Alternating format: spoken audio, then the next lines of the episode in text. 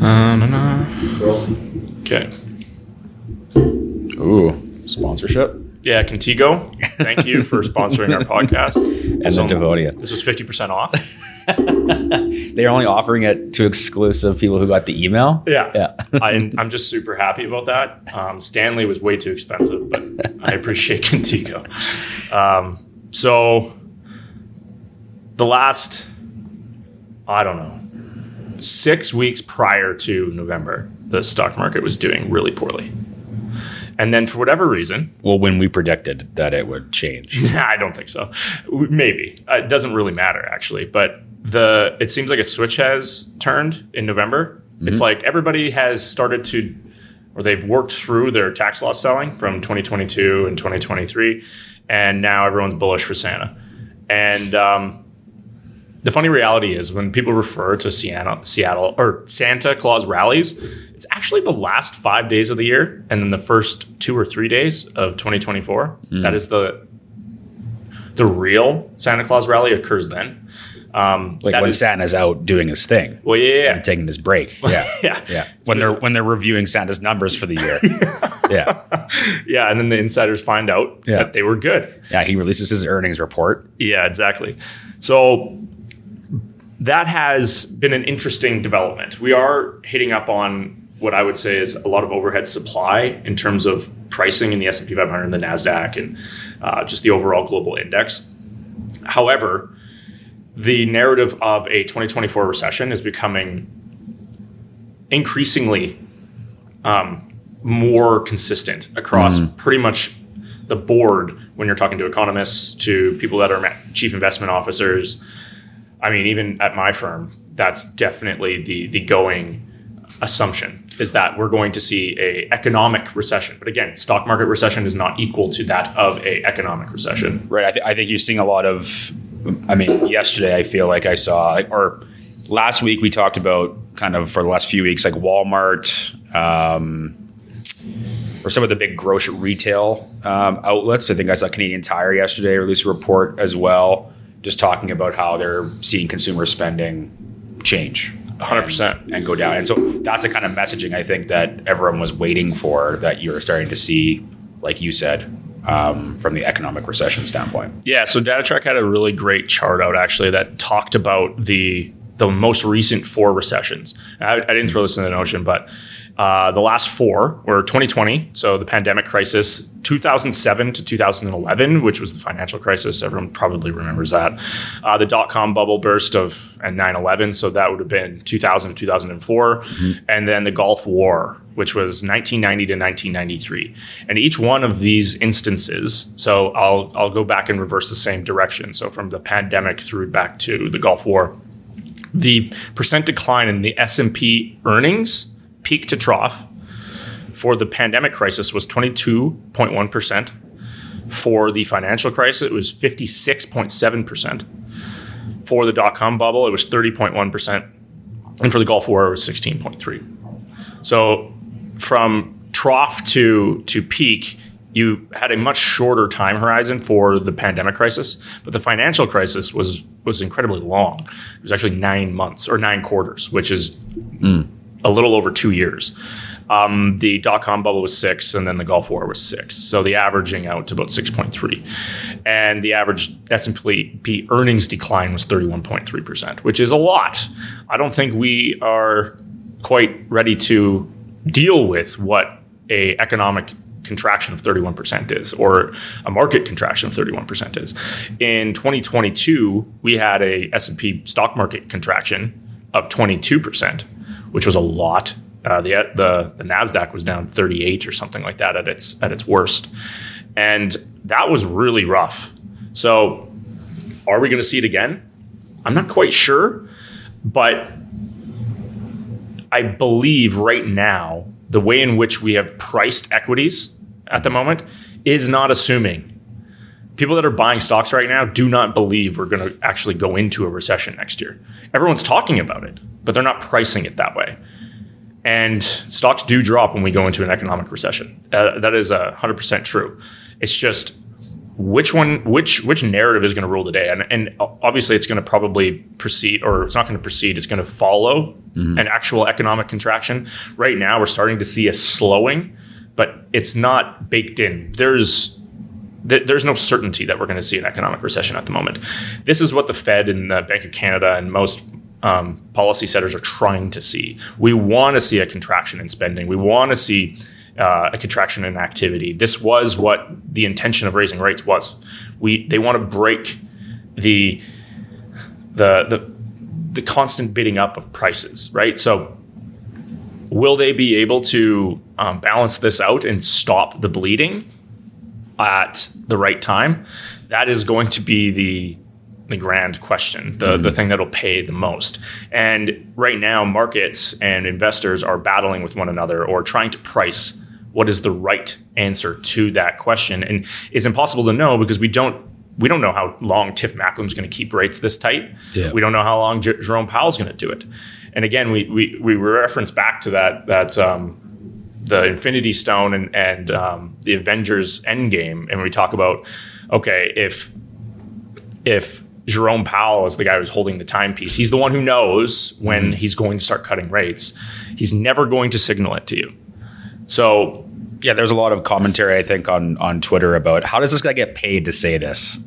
Well, I mean, and gets paid pretty well. I mean, relative to his net worth, it doesn't matter to him. But um, it's it's interesting that he's effectively getting paid hundreds and hundreds of thousands of dollars to make people lose their jobs. it's it's it's really backwards, right? But his his his position in in the marketplace is to look out for what's our best interests, and whether or not you agree that people losing their job is in the best interest of the economy, um, other trained people would assume or would tell you that inflation's worse than um, unemployment, which is maybe true. Mm-hmm. Uh, the commentary I've, I've heard, even listening to podcasts and people complaining about costs of everything, I've finally been able to spend more time going and and um, seeing re- like regular people instead of listening to them on television or on podcasts or in books or whatever, mm-hmm. because those aren't real people. Those don't live. They don't real, live real lives. They're generally outrageously wealthy. They're famous. They don't. They don't experience life the same way that you and I do, right? Mm-hmm. And talking to regular people, going to birthday parties for kids and, and those sorts of things. And it's still quite clear to me that it's expensive for everyone to live. And listening to, in my opinion, Walmart earnings, Costco earnings, um, hearing stories from the CEO of MasterCard and Visa, that's what I'd rather be listening to mm. than going and um, taking your your beads of, of where the, the market's going based on what Mark Zuckerberg's seeing or what Joe Rogan's feeling or that, okay, your favorite podcast host who likely makes five or six or seven times the average income mm-hmm. is feeling because that just isn't a great uh, subset. Yeah. No, it's a horrible, horrible subset. And you're better off using anecdotal data from going to your three year old's birthday party than using the feelings and, and daily life of of Joe Rogan mm-hmm. and Elon Musk shooting darts or um, arrows, arrows at, their Cybertruck. Yeah, yeah. I, I, feel like that's that's a good point. I, I think the messaging from some of these, I guess, consumer spending staples that you just kind of listed off there. I think as we are starting to see that that shift in messaging and maybe some of the stuff that people were predicting was going to happen at some point based off of obviously where interest rates have gone and how the crunch has been placed on, um, from a borrowing sense as well as from an inflation sense um, in North America here. So I think you're right. I mean, I, I think when you talk to you, you're starting to to realize that the decision making for the common household is you know there's really starting to be some yeah. pennies pinched, I guess, at the end of the day. Credit card delinquencies are rising. Rising, yeah. And, and consumer you, and corporate delinqu- or insolvencies are rising. It's. Yeah, I talked to a friend two days ago who does corporate restructuring and bankruptcy and acquisitions. Mm-hmm. He said that he's getting busy, mm-hmm. and that's in Canada. So I, I'm. We're now above pre-pandemic delinquencies on credit card rates. Mm-hmm. That is if you're the Fed trying to break the economy, oh, great news. Mm-hmm. For everyone else, you're like, this is bad, and it is. Um, I think another thing though, like just as an aside to that, because like I mean, I, I was pretty green ignorant to what consumer or corporate insolvency or restructuring is.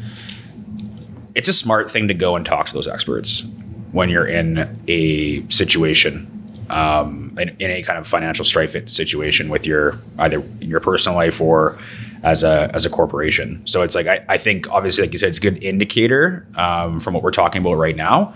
But it's also something that I think we need to highlight to say like that is a resource that is available to people to assist in with you getting off the mat as well.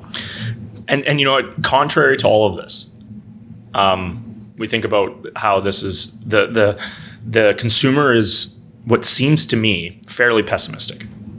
Like people are pretty upset, and it's showing in the in the search data. It's showing in and when you do any sort of um, what is it when you t- poll people? Polling, Yeah, is it polling data? surveying. Survey, yeah. So all the survey Insert the Jeopardy music there Yeah. for the survey data right now is effectively showing that human beings are fairly bearish. But the weird dynamic is that they themselves believe their situation is better, but they think everyone mm-hmm. else's is worse. right. It's a really weird situation. It's kind of like, are you an above average driver? 85% Just or 80%. me. Yeah, 80% of people think they are, right? Yeah. It's it's weird. The sentiment is that everything's bad. And I think this is what is so dangerous about inflation. It makes everything so painful because prices have gone up, right? But the reality of the matter is is that people are still well funded. People still have a pretty decent amount of money. When you look at, especially the United States specifically, like when you look at their their um, their debt to earnings, it's still in a really great place. The United States, like, and you remove the rest of the globe, is significantly better off than the rest of the planet.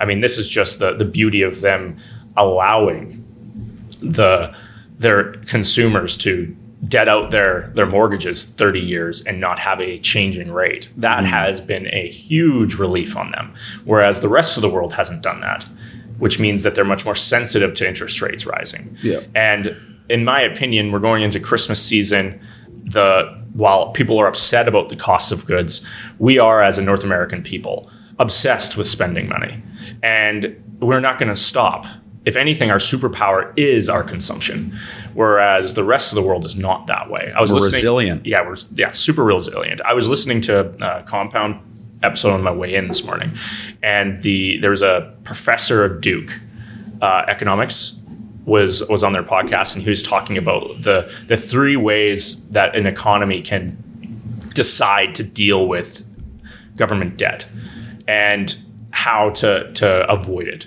And it's effectively you can raise taxes to pay for your the debt that you have. So in the United States, they're at like 32 or 33 trillion dollars.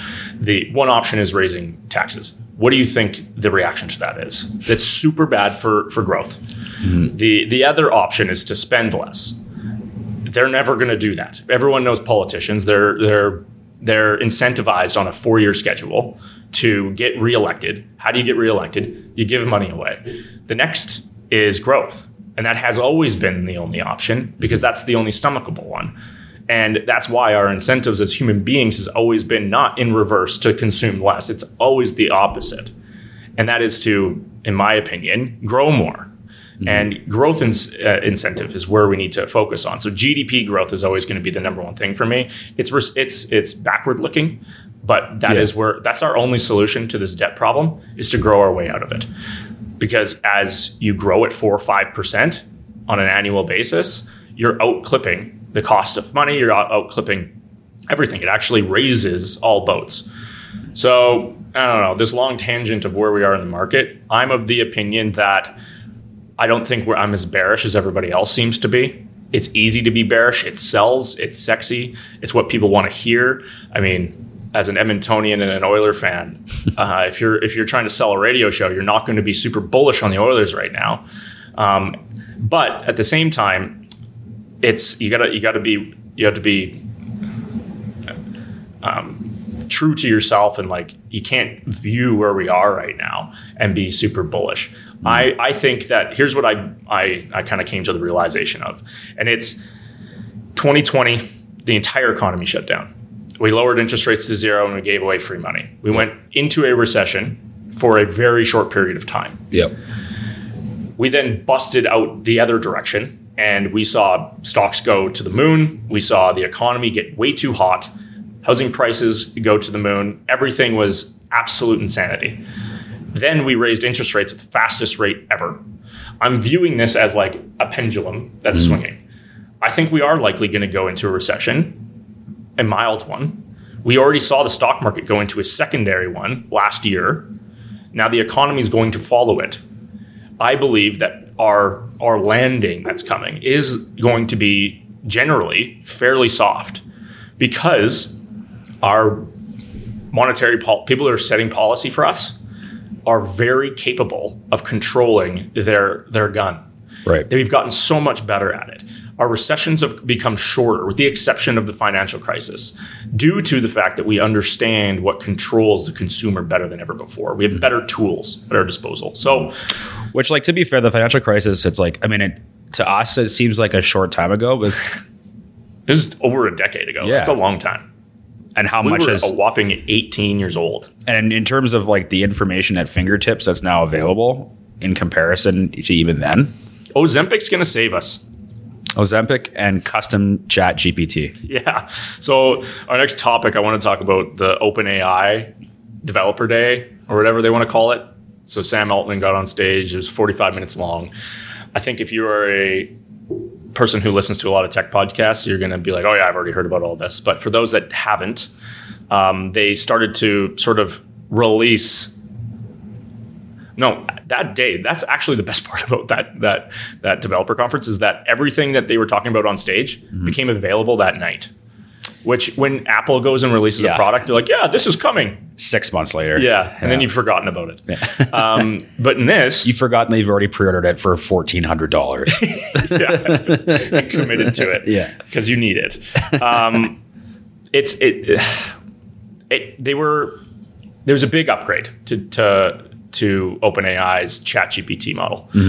It for the last call it year, maybe six months, you had to if you were a plus subscriber like me, you had access to GPT-4. For those that didn't want to pay the 20 $25 a month, you you only had access to GPT 3.5. and that's just a straight up bandwidth issue. Um, well, that plus it's just not trained on as much information. Sure. I don't know how many pieces of information each one is, each model is trained on. I have no idea. But my my basic understanding of this is just like slightly better than the average person, I think. But now it is uh, the the UI when you go on to ChatGPT. Yep. You no longer have to select for what you want to accomplish. It now is all inclusive. But in addition to that, it is also currently um, trained on the internet and has access to browsing, which it never did previously. It also has the ability to create images. It allows for you to add significantly more text. So my understanding is is that the new GPT Turbo, GPT-4 Turbo, now allows you to upload 335 pages of a book to then use as something that you're including or to analyze or to build upon. That wasn't possible before. Mm-hmm. So that was kind of the, the beginning of what they were doing. But then they started to go throughout the 45 minute presentation into the new apps that they were going to produce. And it was kind of shocking. They put this poster image behind Sam Altman, and it was if you have previously looked at all the apps on your phone, it was all of those that GPT was now going to produce. You are now going to be able to create GPTs. So, uh, a Are you saying the all in app? The All In app, produced by the All In podcast. Oh no, I was just saying like hasn't hasn't this story been told before? The one stop app Yeah, for everything. But what's most interesting is the fact that you can go and build your own, yeah. and the the tools that it has you have available to you is kind of interesting. So of course, me being super selfish and only only interested in something that can help me, I went and built like a Shackleton Wealth Companion. So someone who could be a financial advisor to, to help me. And I started training it on all the information that I think is relevant to anyone who wants to be a, uh, So, me an example, I think like the training piece, I think is an interesting. I think you hear that term, we're training it, like in, in the sense of uh, a GPT in this case. What does that mean?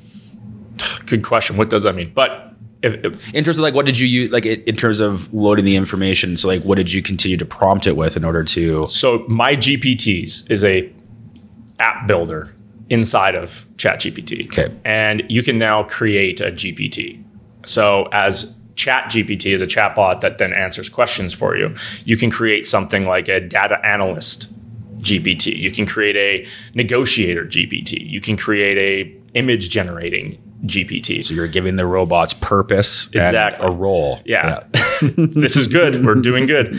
Um, and now we're just going to let everyone Consciousness, do this. Yeah, you can have math whiz GPT. You can Sure. have a sous chef GPT. All of these things are examples of, of what they were mentioning, but also like even messaging app GPTs for responding to clients, whatever, right? Um, so I decided I wanted a wealth advisor companion GPT, and I was going to train it on all the information that I think is really relevant. And I started to plug in um, just like psycho- psychological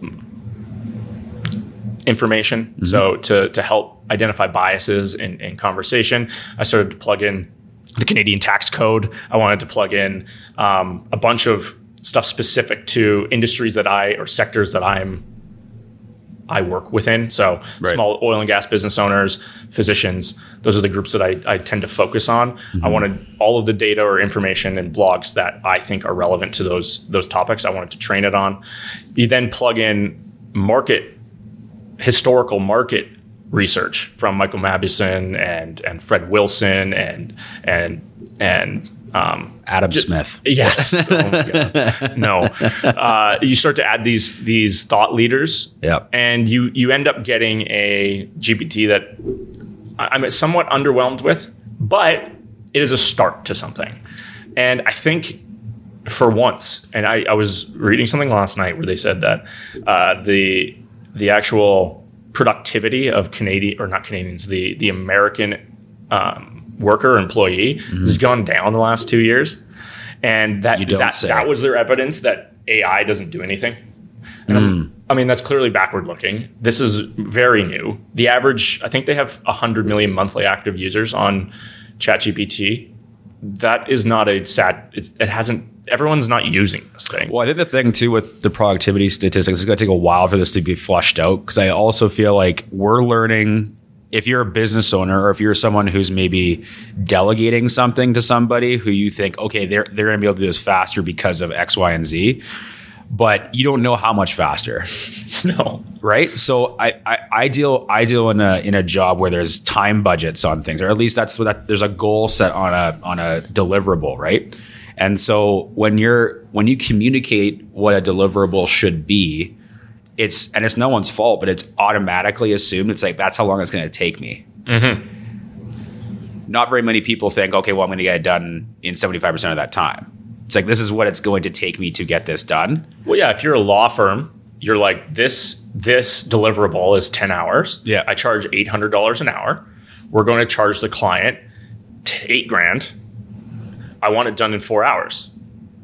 Like which would be great. Which and would so be the, great. the shifting of that of of the idea of the pressure going down, and then also, like you said, we're in the first. Like I know there's been multiple iterations of this already, but in the whole scheme of things, we're in the first iteration of any of this Oh, we're in inning. We're in the first out of inning one. Like Right. there's, we're not even close. so you think about fast forward and you know I, I think probably you know your firm i know my firm like we're thinking like five years out and kind of trying to project out how we're going to be using this some of this technology in our our jobs is like that's it's the long term push to say like we need to start getting on this now which i know we've been saying for over a year kind of thing but again when you got these these massive warships of businesses it's really hard to turn that ship in the middle of the sea so you have to Oh. work at it slowly but Yeah. it's we incumbent on the next generation of you know business leaders and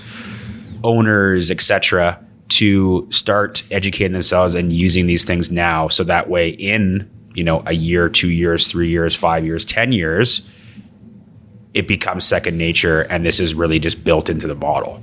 And Yeah. that's that's the thing that i i find like when you, when you were you were showing me your the little bot that you have been working with and i it's just so it, it, it does feel like one of those things where it's the the solutions or the where you could get to is so broad right now. And you're like oh my god there's so many things i can do with this it's probably going to have to become more focused obviously Oh. over time because i feel like you could they, from an efficiency standpoint Yeah. you could do so many things whereas then now you're spending all that time keeping up with the maintenance of maintaining the knowledge or the the structure of those assistants in this case but overall, it's just it's amazing that this stuff is just available. Like you said, announced at 8 a.m., available at 8 p.m.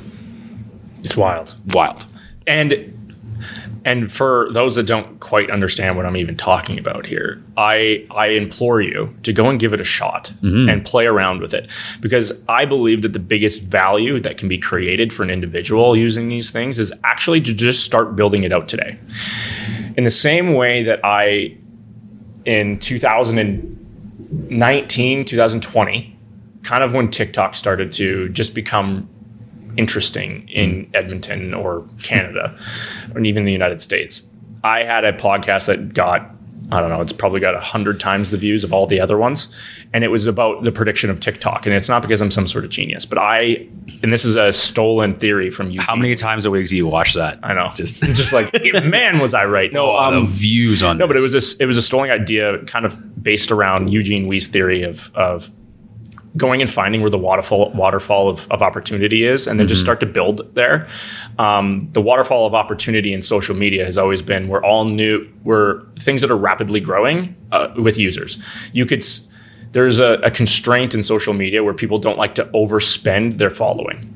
So basically what I'm suggesting is is that on TikTok, we don't care about following 10, 15, 20,000 people or 2,000 people whereas on Instagram people are they view their following yeah. As something that they have to constrain. They mm-hmm. want to have a similar amount of followers as they are following. Mm-hmm. Whereas on TikTok, that's not the same dynamic. And not only that, there was so much new users coming to the platform without having any sort of incumbent there that was the dem- was demanding all the airtime you could create a following from nothing you could be someone who is irrelevant or no one or someone who wasn't didn't have a big following somewhere else and build one there i think that this is something that's so new that is so early that if you go and you build something there, you can create a new business because there's so many people coming to the space. You don't have an incumbent competition mm-hmm. and you will just be able to build something great. I believe there are apps being created here that you're going to be able to make public that you can make money on.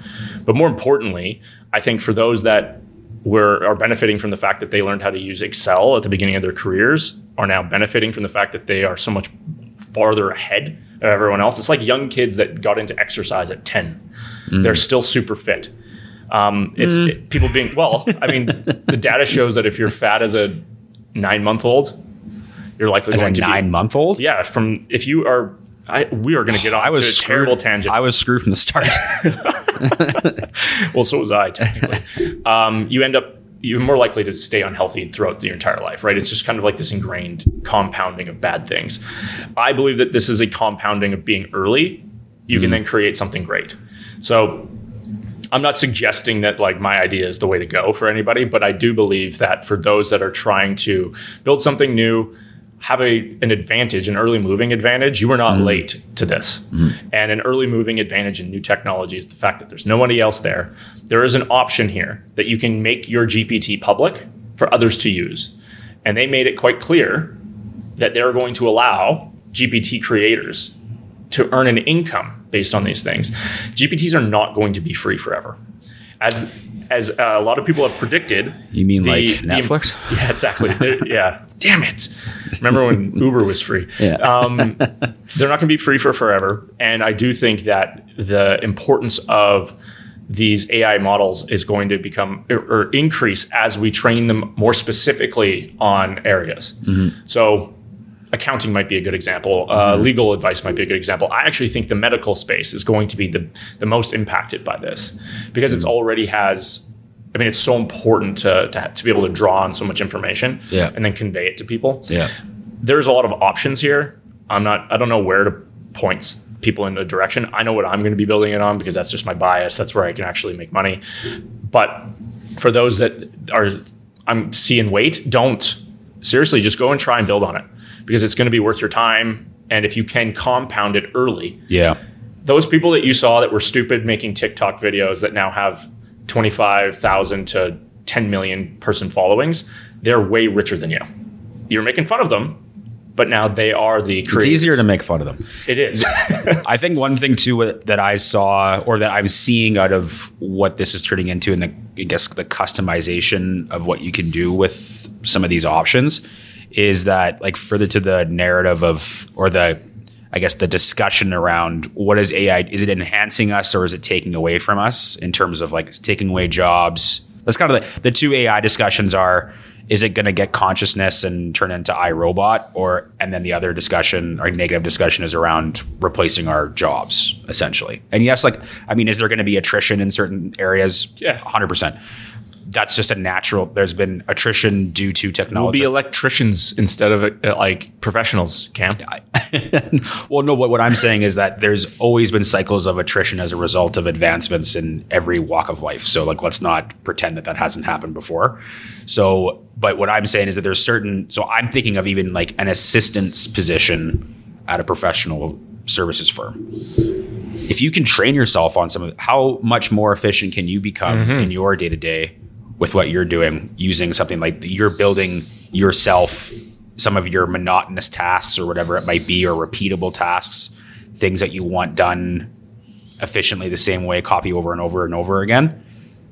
This could be an example of something that you can build out and use and and use to help in your day to day it's mm-hmm. not it's i think a lot of it's sometimes just pointed towards more com like higher level positions sometimes or more complex ideas i think the things that I've seen the biggest success from watching other people use it is getting rid of the things that we hate doing over and over and over again. Oh yeah, How many times have you Googled the same thing over and over and over again. over and over and over again? Where Yeah. it's like maybe you can build something that just locks something in for you. So I, I think obviously this open AI stuff is is great to read about and, and see, and, and I, I I would I guess repeat or um, confirm your thoughts to say play around with it. That's the least you can do in this case is at least get comfortable with it on your on your personal time. And the other thing is I've started to see online some snippets of Microsoft's kind of rollout from I guess into the their existing Microsoft Office space and what that's going to look like. And I think that's already starting to be obviously like demoed by a lot of like the the beta or the the first rollout of a lot of things from the from Microsoft's perspective. So from the macro huge company standpoint, that has probably had some restrictions, like employees of those companies having some restrictions on the use of of some of this technology. I think some of that stuff starting to roll out right away, and that's going to be really interesting to see how that that gets flowed through as well. And I can't wait to get my hands on it because I've just been waiting for the announcement on our end because I would love to start using some of these things and from like the team's perf- perspective of essentially like I've seen the examples are online. I think on YouTube you can see them, but essentially taking a one hour meeting and then at the end of the meeting you can say please create take away the uh, the four most important points from this meeting in terms of time spent and consolidate the notes from this. All these things, like I just can't wait. But it's just like I said, moving that big boat of these uh, massive corporations that are having their IT department say that well, a bunch of these things, if we wanted to do it right now, are not safe, so we cannot you know run this on our operating systems right now. And then working with microsoft to develop something because they know they can't fall too far behind. I think it's been a, a lot of work uh, for a lot of the people involved in those areas for the last year or so i'm sure in a lot of these companies. But i think it's starting to come to fruition that you know these things are going to be available widespread even more widespread than they already are in the very short future. Yes, I, I I know that if some of the people that work on our financial team at my firm are going to listen to me being like, "You got to learn all the systems," and they're like, "Joel, you're not even really learning our systems."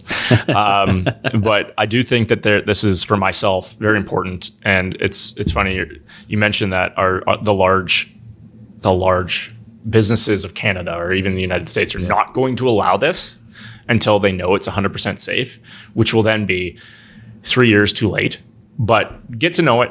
I'm not saying integrate it into your business. That's not my suggestion here. I'm saying just utilize the get to using the technology so that you can be be a subject matter expert versus your competition. This mm-hmm. is an opportunity for younger people to become more effective and then also have a leg up on on others. The the to me this is next year's or the next decade's Excel. So just get good at it. Yeah. I think what one thing I've noticed from a couple clients, even talking to them, is the education piece around certain discussions too. So it would be, hey, I've already done some looking into this, rather than coming to your adv- whatever your advisor is um, in, in whatever facet and starting the conversation at call it you know level one versus level four. So if you, you, can already use some of these tools to educate yourself and have a more pointed question or a more pointed discussion with an advisor because you don't you're not starting at square one. Mm-hmm. Which is not to say that obviously everything that you're going to receive for information is going to be 100% correct in the context of what your issue is but I think it's a great starting point, a great leaping off point because I find that sometimes, and I'm sure you would agree, if you're trying to come to a solution with a client, sometimes the discovery phase of that discussion can be sometimes there is there's inefficiencies with that discovery period mm-hmm. whereas you can get i think from the information being available at your fingertips, you can start getting a good idea of being like, well, this doesn't apply to me, but this does, and this is where I want to start my discussion off of.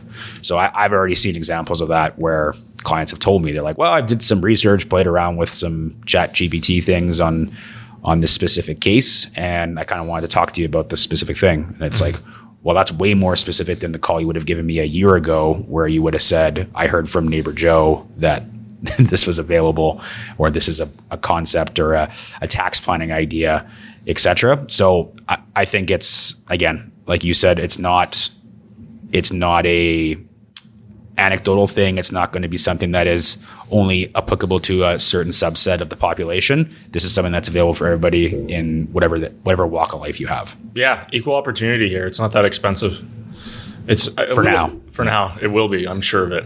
Um, and if you're a creator, it'll probably be free for you. So, um, moving on, I'd like to talk a little bit about NHL team valuations. Yeah, well, I think that's a good continuation of obviously some of the we've talked about valuations a bunch and just the interesting pieces that go into that, especially in a private market.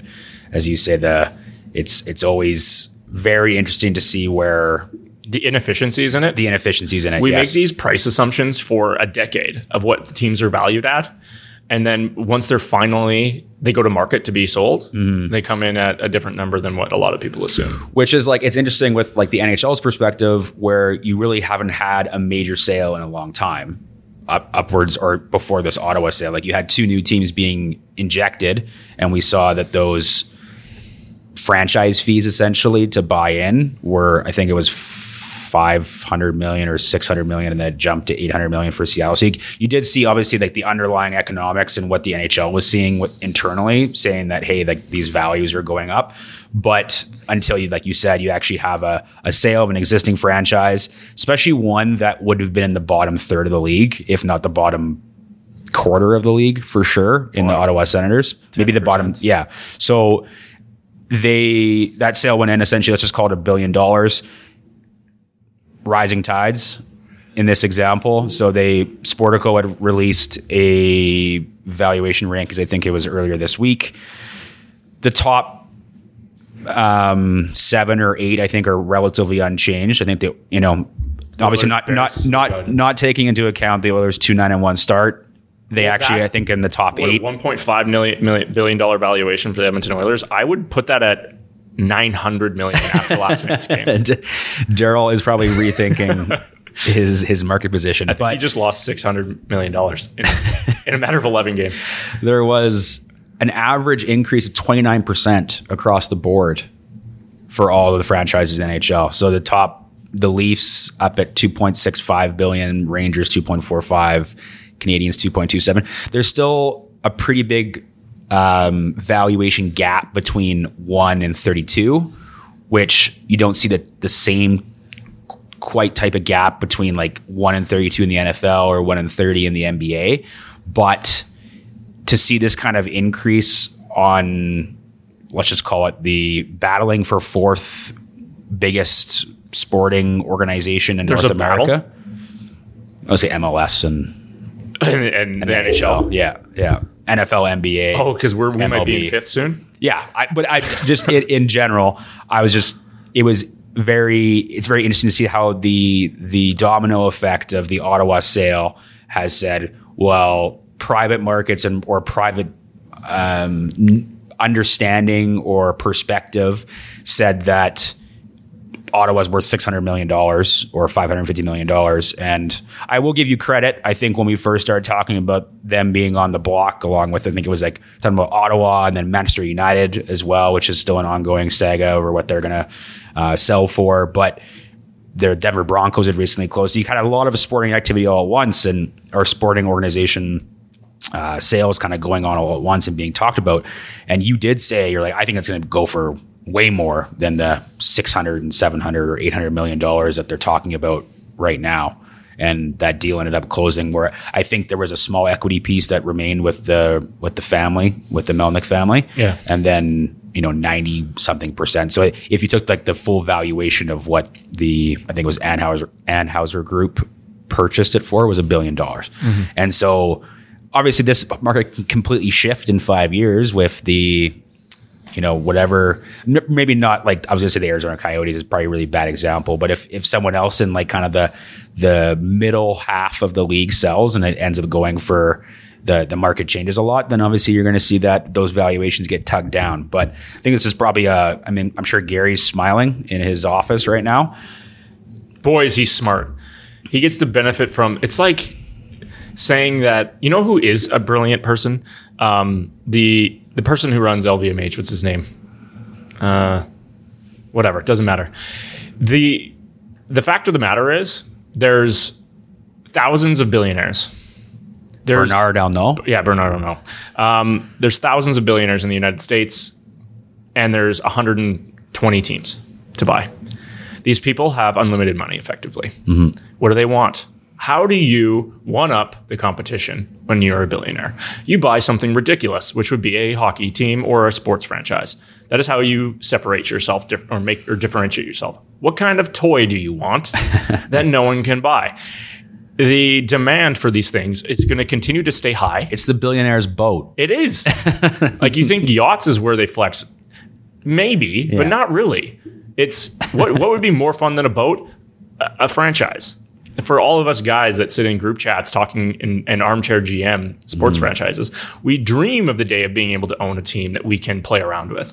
I think that this is the ultimate thing to own for for a large majority of people. So th- to think that these fran- these franchise valuations aren't going to go up, this is not based on cash flows at all. These things do not make money equivalent to the valuation, almost a guarantee. These people are buying these based on the equity value event- inevitably going up, and that they can have fun with them. yeah there's a It's- lot of goodwill baked into that. Yeah, exactly. So um, when the Ottawa Senators were going to market, it has nothing to do with like the assets that they have. It's the fact that they are part of a um, constrained market, and they're going to. When when you think about Gary Bettman, he is a brand manager. He manages an incredibly important brand.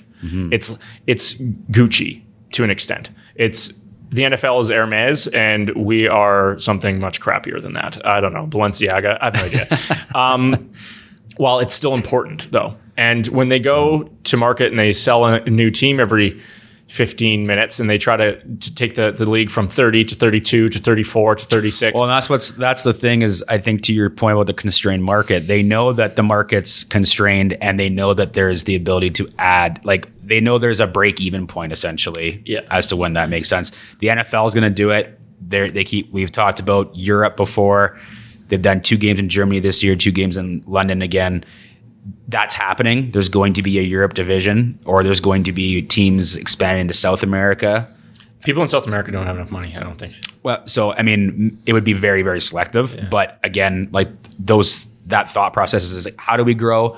What's in the United? What's what's stateside that we can deal with? So the NFL is already thinking global. The NBA I think still has still has spots to grow in North America that they think can make sense, especially with their uptick. And we know what's coming down the pipe in terms of their new deal um, from a we're not going to say necessarily cable we're going to say their content and how they're going to be distributing that. It's obviously going to be good because Dame Lillard's going to be making 68 million dollars in a few years or uh, Giannis sorry is making 68 million dollars in a year. So I think obviously what their predictions are coming down is going to be good. So but you, you have these leagues who have the ability to expand in in North America you know two more teams billion dollar franchise fee, whatever it's going to be. NFL's thinking about expanding and adding two to four more teams, maybe even, like I said, internationally. Where are they going to find the, The demand. quarterbacks for that? Well, that's they don't care about. like, you can argue, again, you- we talked about this four weeks ago, five weeks ago. The, the You watch product. the Bears versus the Panthers last Al night? Michaels was calling that game. That must have been a career low point for him. Like, probably the greatest play by play guy ever. ever, and he's calling. I don't even. Bryce Young Two was one of the quarterbacks. Two, two high school teams playing in an NFL Thursday night primetime game, and I was texting Jared. I'm But- like, what is this garbage? and you know why the numbers were probably still good, and it's all all Thursday fine. Nighter from Amazon Prime. that and bet 365 and do because I, I the memes were crazy yesterday about talking about the worst game on paper and it's like how do you get someone ex- how do you get a 35 year old male excited and it was just someone opening up their bet 365 app and betting DJ Moore anytime touchdown. And like that's all that like it's just it's so linked. So they, they just have this we've talked about the how the size of and the, the reach and we don't need to repeat it. But it's just that they have this baked in model right now that's obviously very profitable working. It's working for all of the teams. And again from the motivation on the owners that are already existing they're having these discussions and saying as long as it means more more cash in my pocket i'm happy to expand Bears game is better than the Oiler game. So, whatever. should we end on that Yeah, we should. Do you have any recommendations going into the weekend? Long weekend? I think obviously uh, Remembrance Day tomorrow, so um, not going to necessarily recommend anything. I don't know, but I, I always, I mean, tradition in my household growing up, and I was always kind of tuning into either something local or, or national. I think Canada does a pretty good job of of recognizing um, the history that we have, and I feel like as we get further and further removed, obviously from those first two world wars and all the wars after that and our um, and our veterans and, and stuff like that i feel like it's it's incumbent on us to pass that down to our kids and make sure that they are Because I think we're of- failing. So, it would be Well, really I- important. yeah I, I don't yeah I, I guess anecdotally i have some evidence to say i feel like that that is happening but again i i think it's i think we still have time obviously to switch that and i just feel like it's such an important it was such an important piece of our schooling when we were coming up to like it was very I felt like where we grew up, anyways, like in all of our elementary schools and junior highs and high schools, there was always time spent to discuss it and talk about it. And it was a big part of our history learnings, like in social studies and stuff like that, learning about that piece of history. Now, I think there's a lot more of history that's becoming uncovered over time that we need to also acknowledge. But I feel like that doesn't, that should not, um, not discount what Remembrance Day means and uh, what it, you know remembering that time in our history. So I feel like we, I think I said, I think we do do a good job of it. Um, but that'll be what you know. Tomorrow morning, I got hockey with the kid at eight fifteen. We'll get back, and then I'm going to make sure that It's one of my strongest memories, actually, is when on November 11th, when I played hockey, when we were all playing hockey growing up, and we had practice on on November 11th. Yeah. And you would stand If on you were- the ice if- yeah. at that time. yeah.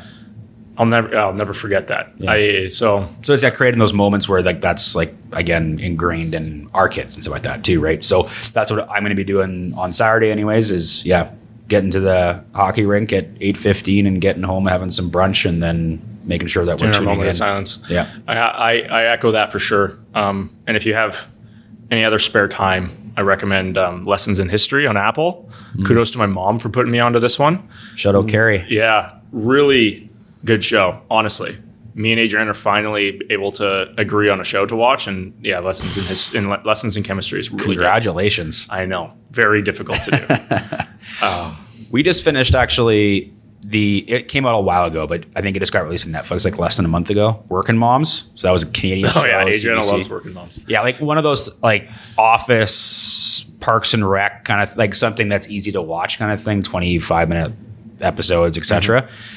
Canadian content. Yeah, I mean, obviously driven, created by women as well, Yeah. which is like, I mean, pretty unique um, in terms of just like the the whole cast basically being based off that. super good. Seven seasons they went for, which is pretty amazing for a Canadian produced show. Um, terribly funny, like It is. like it's it's very good. Um, especially like I mean, my wife like dies laughing at some of the like certain mom Yeah. like they they do a good job of saying the difficult things Yeah, and and so and as a you know probably like not their marquee Demographic. viewer demographic like i still find that there's a lot of humor in it and Yeah. and i enjoy watching it so uh, support canadian content or whatever i think because i think that's that was their final season so but yeah full seven seasons are on netflix and easy watch and good for a few laughs before bed wicked. Well, Cam, pray for the Oilers. I'll talk to you next week. See you Friday.